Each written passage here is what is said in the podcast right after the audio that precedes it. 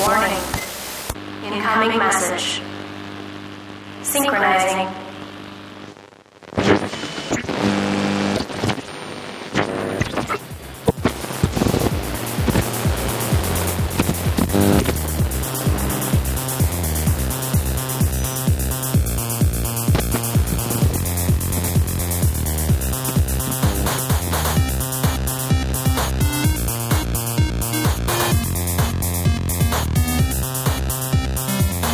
What's up, everybody? Terminal Transmissions here with you now. My name is Danny. I'm Garrett. I'm Taylor. So, you know, some people might be listening for the first time ever, which is a huge mistake because this is our 60th episode, so you've missed 59 of them. Um, but Terminal Transmissions is a pop culture sort of talk show. We like to talk about, you know, n- nerdy stuff like video games, TV shows, movies, science and tech. It's pretty cool. I like it a lot. Um, and we have a lot of fun. We do It have a lot of fun. Probably objectively the coolest podcast. Probably objectively. So, like I said, this is our 60th episode, 60, the big 60. And we're going to talk about the Good Omens TV series that's coming to Amazon. Here we go. Or Amazon, if you're a plebeian. uh, we're going to talk about a little bit about the Hyperloop 1 and how it goes at 700 miles an hour and will rip your face directly off, 760. per Garrett. Uh, we're going to talk about a Werewolf the Apocalypse video game that's in the works. Hey, me so too. that's pretty exciting. We're definitely going to fucking knock teeth about that. Oh, yeah. And then finally, we're going to talk about how the Terminator movie franchise is being rebooted by James Cameron, and Tim Miller is in talks to direct of Deadpool fame. Yeah. Fantastic news. So starting off with Good Omens, real mega pumped about this show. Oh yeah, Garrett's a big Neil Gaiman watch guy. yeah. So this book actually was co-written by Neil Gaiman and Sir Terry Pratchett when both of them were kind of new to their respective careers. At the time, Neil Gaiman had done a, a few comic books and what have you, but it was actually his first novel. Uh, Terry Pratchett had already done some stuff, but wasn't he wasn't huge or anything yet. It was it's really really really neat. They actually co-wrote this via the telephone. which is a, a nightmare. yeah. Uh, I don't. I don't remember exactly if Neil Gaiman at the time, because he's bounced back and forth across the Atlantic. Uh, I don't know if at the time he was living in America. I think they were both in England. okay, so if they were both in England at the time, but yeah, it's it's they would just like call each other and be like, "Hey," because this was like pre when the internet was just everywhere. You couldn't you couldn't just like snap an email over to, Right. to someone else. But they were they made it work but they they just 100% co-wrote this thing which is kind of amazing because you really can't differentiate. Yeah, which is really kind of special uh, because i feel like every other book that i've ever read that's co-written uh, you can tell. There there's some parts where you're like oh, okay this is this, this is a huge jump and in no way shape or form was i ever did i ever feel like i knew when that happened in good omens right. and it's really neat. I, I last year I got to go see Neil Gaiman when he was here in Austin, and it was one of my favorite experiences in my life. It was it was absolutely fantastic, and uh, it was neat because someone asked him about this while we, while I was there, and uh, he said one of one of the his favorite parts when he knew it was going to be something special was at one point Terry said Terry Pratchett said something to him like hey, this part that you wrote was really, really good, and I really liked it. And he kind of read a piece of the of the part, and uh, Neil Gaiman was like, "No, you wrote that," and they actually started like arguing over which one had written it. Oh my so gosh. Yeah, and that that to me is is absolutely just something else. Um, but the book is fantastic. It's very, very British comedy in the best of ways. Uh, but I think it's also really accessible, which which is really cool. But it's about like the biblical apocalypse, like basically the book of Revelation. as- Basically, TLDR is the representation of hell and heaven live on earth, and they're trying to stop the apocalypse from happening because they Yes. like living on earth. yes, Which Yeah. is what Crowley and Crowley. who's the one from heaven? Apple apple stapple plap. That's him. Yes. yeah. Crowley is the demon, and I actually don't. remember- Affletosglobospe. It starts with an A. I bet. I bet you a million This dollars. from the man who was like, I like to make sure that I can pronounce everyone's name. I don't think he actually knows who the character's name no, is. I don't. Oh. Yeah. Um, Taylor got jealous. I, I actually don't. I actually don't remember what his name is. I feel like it starts with an A. That's why I thought maybe you knew. What? I don't know. I don't know. I, I, I was pretty sure it started with an X, which is definitely Garrett's wheelhouse. So oh, it doesn't start with an X. it, it is an A. Uh, Aziraphale? I don't know. I was close.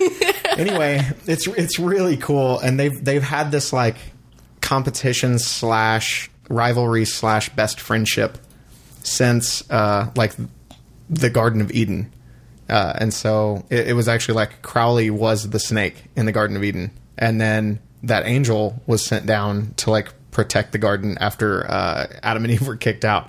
So they've just been like broing down, and so it actually describes them as like the best demon and the worst angel. So they- yes, they meet in the middle, and it's it's fully supernatural. They have tons of powers and all sorts of shits going on, but also they have tons of other characters, kind of true to uh, Terry Pratchett form.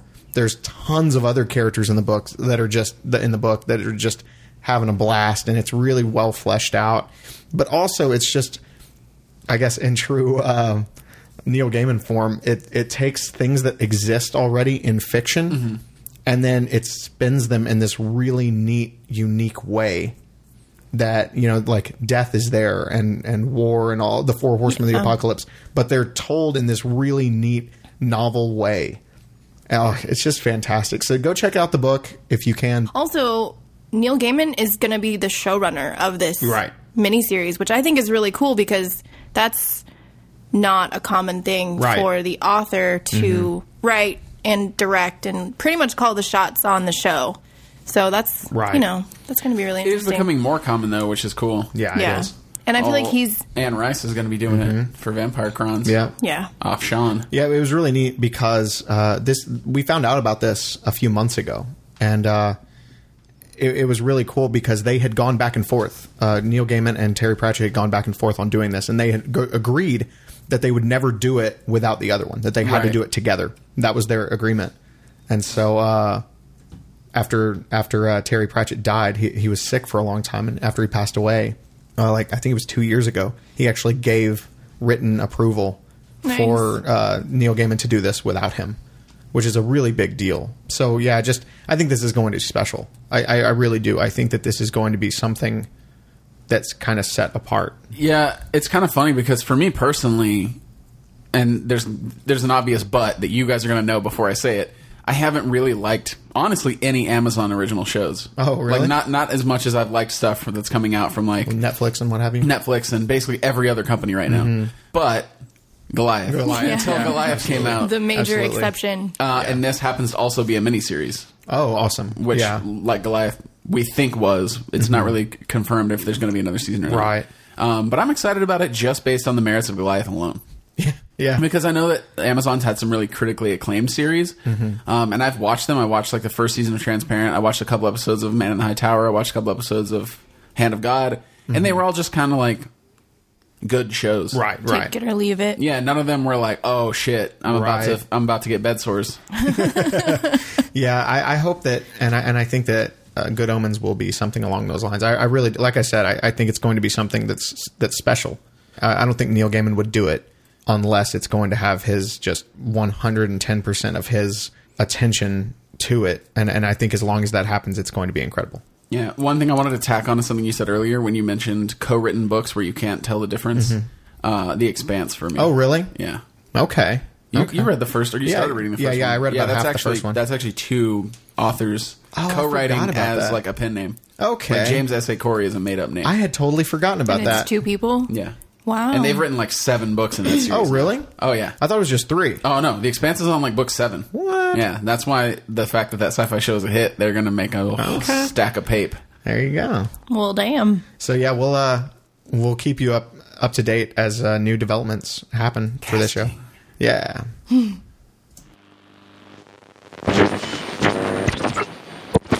So, in science and tech news, I wanted to get into the Hyperloop One. Yeah? Yeah. Yes. Take me to the faraway place fast.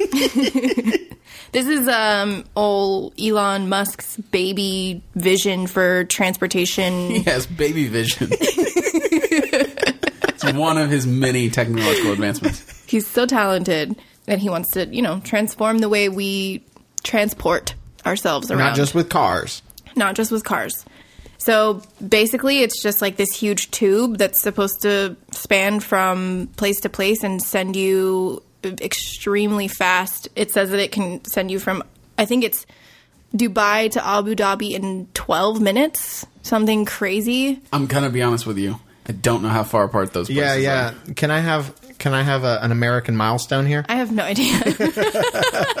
It can get you from a McDonald's to a Starbucks in two seconds. it's probably super, super fucking fast. Let's fucking find out. Uh, we're, we're typing, we're Googling. So here's the thing. I've been waiting for this ever since Tenacious D's self titled album came out.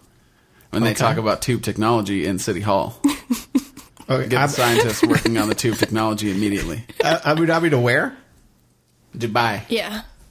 Okay, so normally it's an hour and twenty minute drive with tolls. How many miles is it? Dang, too. Uh, it's 139 kilometers. oh, in 12 minutes? Yeah, zwinge. I Wait, feel what, like it what makes are, that sound. what are minutes called in imperial measurement? So yeah, it's estimated that it will go uh, about 760 miles per hour, which, for your information, will not melt your face off. And I, oh, Garrett had a pretty compelling argument in that. Haven't you seen those videos of people in like NASA testing going at like Mach 10? No, They pass out. Nah, nah, no, because then Garrett also did more research and found out that what jet is it? The, the SR 71 Blackbird off the X-Men. chain, Goes how fast? like 2200. It's Mach 3. So this is this is Mach 1. Uh, yeah. So yeah, I, I get that it can. It, it's possible. I wasn't saying like, oh, you can't do that. The human body can't do You it. I obviously knew. adamant that you uh, uh, your face would be mush. Okay, I meant like it would be uncomfortable, not not like oh god, it's gonna rip your face off. It's just gonna. I feel like it was like I'm, I feel like it's just gonna like slam you really fucking hard into your seat. I, I think it probably will just the acceleration process will take a couple of Yeah. seconds. Like if you It'll think get about you taking there. off in a 747, which does go damn near 600 miles an hour, Right. So really, the gap is even smaller. Yeah, that's Yeah. true. There's a fly. There's a bug. Don't do it, Excuse bug. me. Watch Trying to out. kiss me. Um, but I mean, you definitely feel that pressure Right. like jerking you back into your seat Oh, yeah. when you're taking off in a plane. Uh-huh. But it's not like I kind of like it. Yeah. you? Yeah, because then once you hit, like, once you're done accelerating and you kind of like relax and like Mm-hmm. The G forces like let off you, it's I like that feeling. Yeah, it's like my I- favorite part of flying is when you like come up out of your seat after getting like jerked off, Interesting. Yeah. Oh, jerked back, jerked back. they tug you. The, the G forces tug on you. Yeah, okay. the plane makes you come right where it wants. How did we get here? Oh, they're okay. old bits. We were These talking old about long tubes. Anyway, so bits that make you come fast. basically, uh, the head engineer of the Hyperloop said that his vision is that you'll have a transmitter in your car, and as you approach the Hyperloop, it'll basically be like you have a fast pass, fast pass to the highway.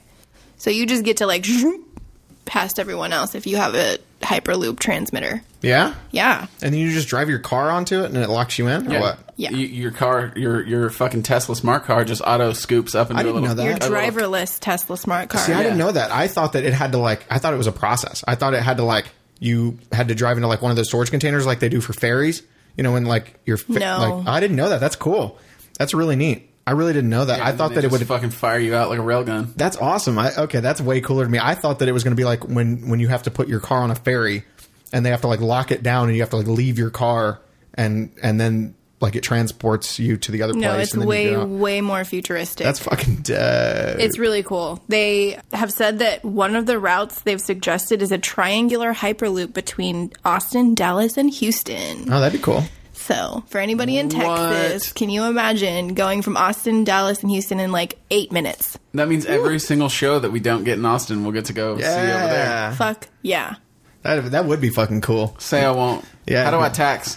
Yeah, How do I tax? Teach me. fucking dope. So they're doing um, like a full system test in Las Vegas later this year. Mm-hmm. I think they had one last year that wasn't as like full out that they're Mm-hmm. going to do this year. So they're doing it in the desert, and I guess we're going to get more updates about it after that. Dude, it would be so cool to be able to go between Dallas and Houston here in like five minutes. Yeah, that would be Can be you nuts. imagine? Oh, That would be so incredible. awesome. As I don't know if y'all know this, but Texas is big. Texas Yeah. is big as fuck. I don't give a flying shit about Dallas or Houston, no offense. But if I could go there in 12 minutes, Right. I definitely would. Yeah. Yeah, so And I've- you, you a fam there, you Yeah, can fucking I've- hang on out. Yeah, like everyone in my family lives in Houston now, so that would be fucking incredible for me. I would You love just that. hop on the Hyperloop and be there in like four minutes. Literally, y'all. literally could go visit your family for dinner without like taking a day out of it. Jesus Christ. Dang. That would be so awesome. So yeah, obviously there are more benefits than just convenience. Mm-hmm. It would be environmentally friendly and uh, would clear up a lot of like traffic and transportation issues. Oh yeah, I didn't even think about that part. Mm-hmm. That's awesome. Yeah. Because I mean, if you think about it, like he says, it's going to be like a fast pass through the highway. It's ki essentially like um, what are those roads called that are on the side of the highway? That Like HRV lane? Yeah, kind of like Okay, yeah, yeah, kind yeah. of like that. Or but like they feeder? have they have one on no, they have one on Mopac, um, but I'm not sure what it's called. It's basically like if you. It's kind of like an HOV lane, but it's like a f- express lane, kind of. They have So- those in Austin. I know they have Yeah, them. yeah, in, th- in there Te- is one. I know what you're talking about. It doesn't have any exits or anything. It takes you just from like one exit to Right, another. right. And you can't do anything. I don't. I, it, it might be the same as an HOV lane. Like you can only be in it if you have what is it, more than one person. Yeah. It's possible. So imagine that, but it's a fucking tube that sends you at like 700 miles an hour. know How what? much traffic that would clear up? You know what? Honestly, probably why they picked that. They were like, "What's a big ass state?" so there's reasonable distances between their cities Mm-hmm. that has three major cities in a triangle shape that all have terrible traffic problems. Yeah, that's true. That's true. Yes. And they're like, "Oh, there's only one. That is not, there's only that's only one place Yeah, in yeah. the U.S." Texas takes Yes. the cake. Yeah. Pretty incredible. So yeah, the they're talking about the price is 11.5 million dollars per mile of tube. Jesus. So it's a lot of money. There's at least two. Yeah. But he's got that fucking roof tile money now. Real. But yeah, I feel Swimming like in dollars. investors are just like they're just raining down on him because can you imagine? Well, yeah, I mean, like it makes the most sense for just like cities to throw money at this thing. Absolutely. like yeah. businesses to throw money at this. If you like, just just thinking about like if even just in Texas, like thinking about being like bringing consumers and tourists able to just because like like for example in in Austin we don't have like good malls. Mm-hmm. Houston has incredible malls. Right. So just like just thinking about that aspect of it, like people being able to bounce from Austin to Houston and spending money there, it would make sense for Houston to just throw money at this. Yeah, I, on paper it makes total sense, and Mm-hmm. it seems like it's just like, of course we're going to do that. Mm-hmm. My only thing is like Texas is also scared of science, so I wouldn't be surprised if they were like, "No, fuck you, Elon, you're not bringing that tube here." They are scared of science, but you know what they're scared of more? Traffic. Yeah. right, right, right. so yeah, it's going to be really cool. I'm fucking pumped. Fuck yeah.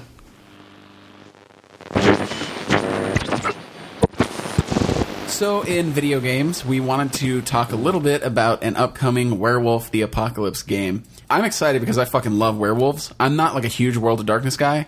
Garrett is Oh, yeah. a fucking freakish World of Darkness nerd. It's true. So it's being developed by Cyanide Studios. They made uh, Styx Master Shadows and Blood Bowl, which both didn't. They weren't like AAA titles that like sold a ton of copies, but they both did. They were both successful and Right. got really good ratings. Yeah. I'm super fired up about this, Oh yeah. uh, but just because I love werewolves. Yeah. Werewolves are like one of my favorite like fictional species, Mm-hmm. and in fact, I've always told people that if I got the choice to become any like a witch or a fucking vampire or anything, I would pick a werewolf.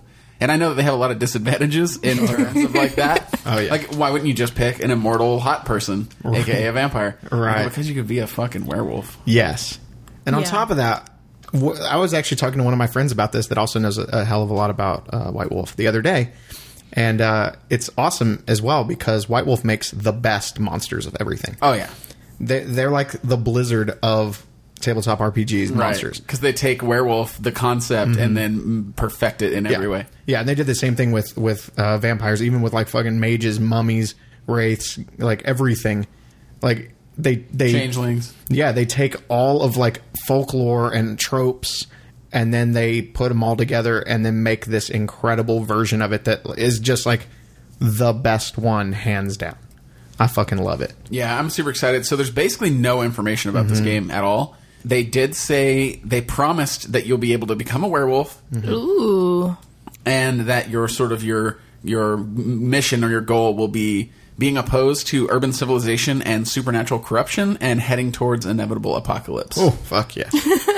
Now, That sounds awesome. here's Yes. what I'm wondering. So, when Bloodlines came out, Mm-hmm. which was a Vampire Masquerade game for those who don't know, uh, it came out a, years ago. yeah, like 2004, They, 2003. they were very limited. A on the number of what are they called? Clans.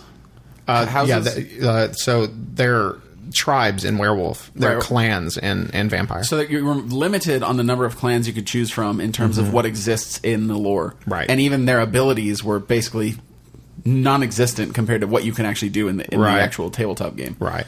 But video games have advanced so far Oh, since yeah. then that I'm really curious about what options we're going to have in terms of choosing because it might be none, right? They Mm-hmm. can totally just be like, you're a werewolf and you just build out a, a class. Right. Based on whatever tree you want. Yeah. Or they could go full fucking nerd with it and you just choose and build based on that skill tree. Oh yeah. But like, That's where there's it needs to go. wild ass fucking shit available. So is vampires the Vampire of the Masquerade and all of this are in the same universe? yeah, the World Yeah. of Darkness. and universe. there it's a tabletop game turned into an RP tabletop RPG turned into a video game. yes. twice. Oh, Yeah. I'm interested in this. So yeah, it's the best. So World of Darkness has Wor- World of Darkness is not a tabletop RPG. It is literally just the name of all of these different like what is it like 11 10 different tabletop RPGs that they have? a ton have of 'em, yeah. that all exist in the same universe. So there's vampire, there's werewolf, there's mummy, there's mage, there's changeling, there's Wraith. uh, hunter. And they all have their own game. yeah. What? But it's like huge. Yeah, it's all one world, but each one, each game within that universe focuses on a different like subset of supernatural thing that you Oh, okay. play.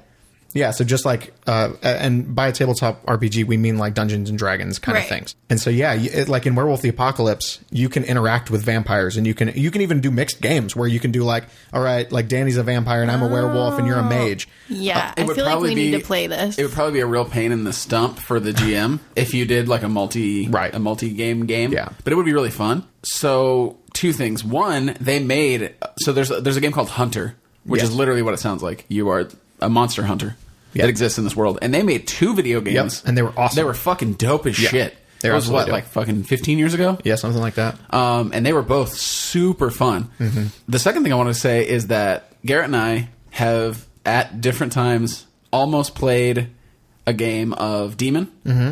We almost played a game of Hunter. Yep. We almost played a game of Vampire, and none of them have ever come to fruition. But we did get to Well. play. We did get to play Scion, which isn't set in the same universe, but it is a White Wolf game. I would like to formally request that we play one of those games Oh, because I'm okay. super interested in that. yeah, it's, you're it's here really trying neat. to run a game? Oh man, I'd, I'd run a, a White Wolf game in a heartbeat. Yeah, so it's really neat. So get, getting more, trying not to flap too much gum about it, but uh, so werewolf is really neat because they're told a lot differently than most werewolf tropes.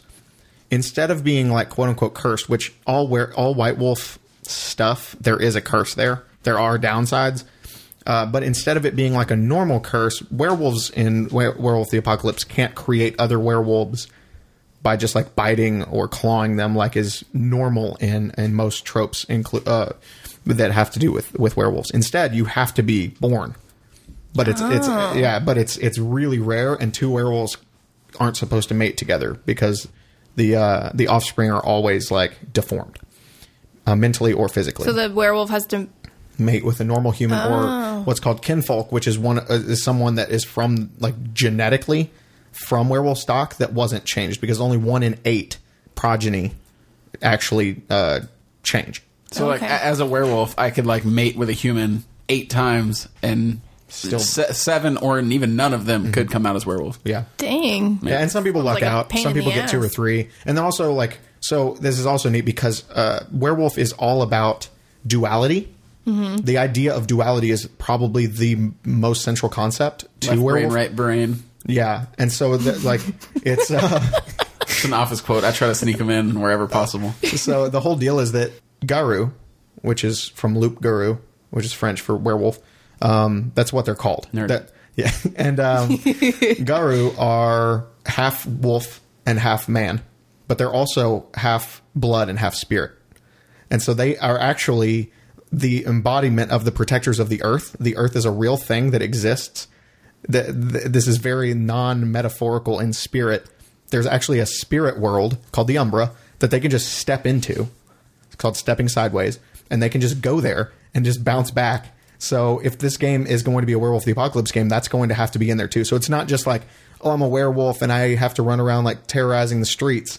It's, I mean, you probably could do that. Um, and some werewolves Are they do. not the? Didn't you just say that they're protectors? That's what of I'm the saying. Earth? That's what I'm Oh, saying. So it's like, yeah, Garou aren't supposed to do that. which is kind of conflicting with the mini synopsis that we got. Yeah. Well, no, because so they're opposed to urban civilization and supernatural corruption. Yeah. So if you're like chopping down a forest, they might they might come get you. Oh. Yeah. Okay. And so also there is a supernatural uh, conglomerate, a corporation uh, called Pentex, which is basically the embodiment of corruption on the mortal plane. The, I, I would have to explain this in a lot more detail, and I will afterward. But um, basically, Pentex is actually like with magic, basically like corrupting the planet, but also everything that is corruption feeds the Wyrm, W Y R M, which is also controls Pentex. Which is also another World of Darkness game. Yes, Pentex. Wyrm. Wyrm. Oh, okay. Yeah. so basically, Garou fight against that. Okay. They fight against corruption in like metaphorical senses, but also full 100%. These are real things. Like Pentex has people that look like humans, but just have like Cthulhu mouths. So- and they like, Short story long, we have no idea how much of this is actually going to make it into the Yeah. game. Yeah. Um, like I was saying, it could just be like you pick a werewolf, you get a couple powers, or it could be like you actually, you know, get really specific into the game lore Yeah. because uh, they all have incredibly different abilities and powers. And some of them are nuts. wildly, wildly different. Like some Garou, so Garou learn gifts, which are literally taught to them by spirits that are just magic because they're part spirit themselves. Some of them are you know when someone's lying. Some of them are you can breathe underwater. Some of them are you can turn someone else into a wolf permanently. So it's like they vary like crazy and, and in power level and in like scope. So, Uh-huh. just so everyone knows, he's not talking to you when he's saying all this. He's like professing to Taylor right now. he's like giving her like a college lecture about fucking werewolf, and it's amazing. Thank you. But I love it. I love it. I love all of their games. I loved what they did a long time ago with Vampire the Masquerade, Vampire the Masquerade Bloodlines. I would love to see this game done really well. Well, and here's the thing. So on the on the next episode, episode 61, we're going to talk about the new Call of Cthulhu game, Mm-hmm. which is actually made by the same studio, and graphically, it looks fucking fantastic, Yeah. and Yeah. thematically, Yeah. it looks fantastic. Yeah. So um, it definitely like sort of boosts my confidence in this game being fucking awesome. Absolutely.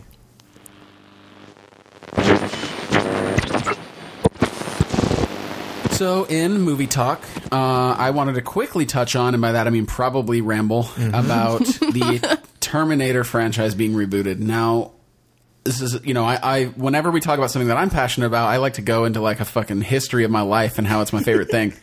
So, Terminator 2 Judgment Day is one of my favorite movies of all time. It's probably in my top five, depending on the weekend, maybe my Okay. top three. Dang. I love Terminator 2. Now, I love Terminator 1. Yeah. I also love Terminator 2. I tolerated Terminator 3, Terminator Salvation, and I haven't seen Genisys yet, but I probably will watch it just because I love Terminator. Right.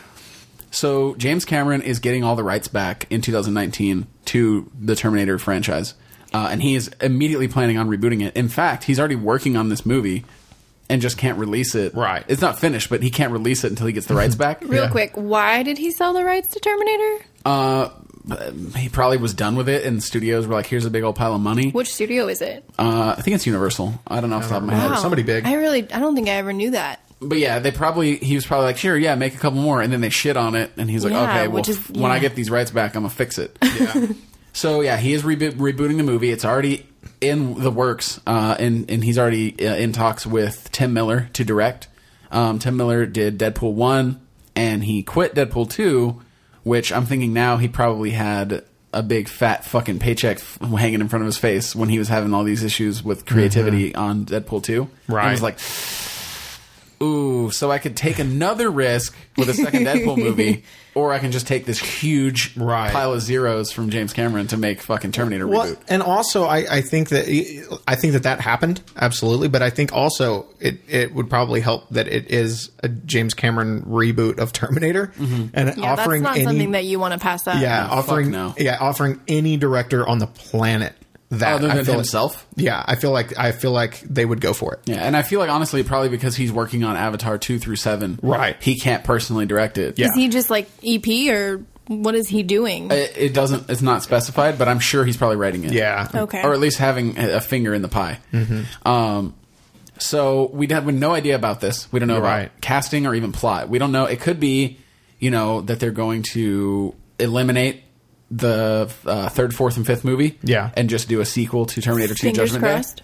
Uh, or not necessarily fingers crossed. They might they're just not. reboot the they're whole not. thing. Yeah, they're not going to include those movies. But the other option is just a full, from the ground up reboot. yeah. I'd actually be okay with like that. Like they could just remake Terminator. yeah, I would. I would love that just to see it done again by Right. by Cameron with fully scaled up tech. oh my Right. god. I think that would be incredible. I have a problem with either option.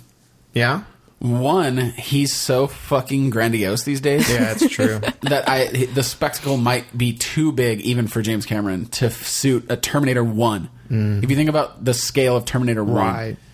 two, if you do the the threequel, if you make Mm-hmm. the trilogy, then do you have to get like fucking Linda Hamilton out of retirement all old? Do you bring back Arnold? Because how do you really make it an actual Oh. Yeah. you know sequel? Without bringing back any of those people, Unless you because just they're all like four hundred and or partially retired. yeah, I think we're Yeah. better off with option one. Well, you you could also do you could do like a composite of it where you could have like it's an extension and you didn't write the the first two out, but it's like a different part of the story that involves completely different people. Like Rogue One. Yeah, kind of like that. Yeah, I mean that's possible, but the problem again with that is that you're getting into the scale issue. Mm-hmm. So you could do one, you could do uh, a future telling of like John Connor after uh, Judgment Day, Mm-hmm. uh, or you could even do a, a future telling of Kyle Reese, which is kind of what happened in Salvation. Oh. Right, right. Um, but again, then you're in the fucking apocalypse, and then it's just going to be fucking spectacle town. Yeah. Yeah. it's just going to be giant explosion CGI Michael Bay movie. And I'm like, I want what I personally want is just a reboot, a chill reboot of Terminator One. Yeah. Now my hope is that because it's being directed by someone else, that it won't be a ridiculous Mm-hmm. Yeah, Avatar. James CGI Cameron will be so movie. busy with Avatar that Tim Miller will just like do it low key. I've got my fingers crossed because if they do Yeah. like a solid low key reboot of Yeah. Terminator One, It's gonna be incredible. fucking hell. And Yeah. then if I then in you know in 2021 I get a fucking reboot of Judgment Day, I will God. scream. I will scream. Yeah. No, that that would be cool. Now that now that you say that, yeah, that's I think that's best case scenario. Yeah. I think that would be awesome. So we'll see what happens. Fuck I mean, yeah. I don't know. I don't want to get my hopes up too high because a lot of reboots are bad. Mm-hmm. Right. I would say the majority. Right. Um, but we'll see. Yeah. It's 2019, so we got time to to percolate. yeah. Cool. I think that's it. Yeah. Thank you, everybody. See ya.